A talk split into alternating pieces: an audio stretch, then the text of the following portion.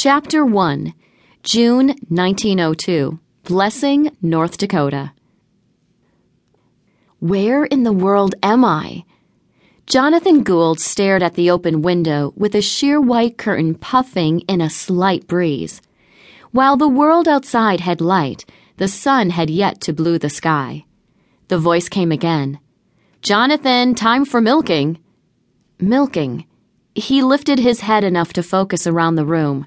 That's right, he was back in North Dakota at the home of the Bjorklunds. And this time wouldn't be like the first. That had been a brief visit for the graduation before heading to San Francisco, where his father had a business meeting.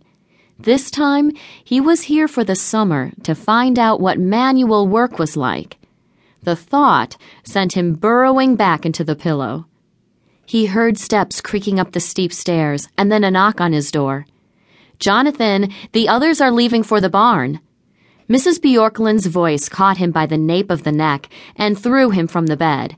Not that she screamed or scolded, but she'd had to make the trek up those stairs just to wake him. After his father had admonished him to not make life any harder for these good people.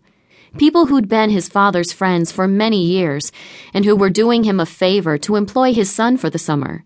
All he needed was for them to report to his father that he wouldn't get out of bed in the morning. Then his father would believe the rumors he was becoming a wastrel. I'll be right down. Good morning. I hope you slept well.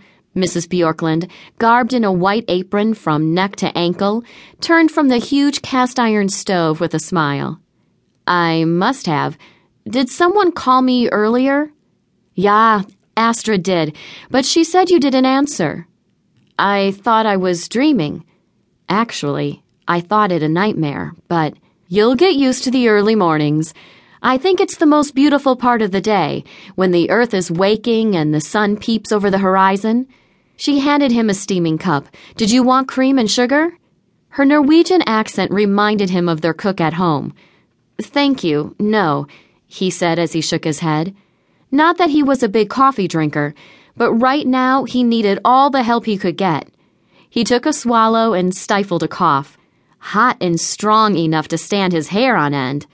From now on, he would ask for cream and sugar, although he suspected none of the rest of the family did. Fit in, his mother had advised him. Some fitting in things would take a real effort, like straight coffee. Can I get you anything else?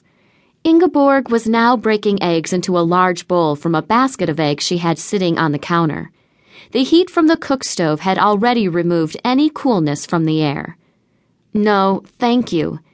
He drained his cup and set it in the sink. More advice from his mother. Put things away.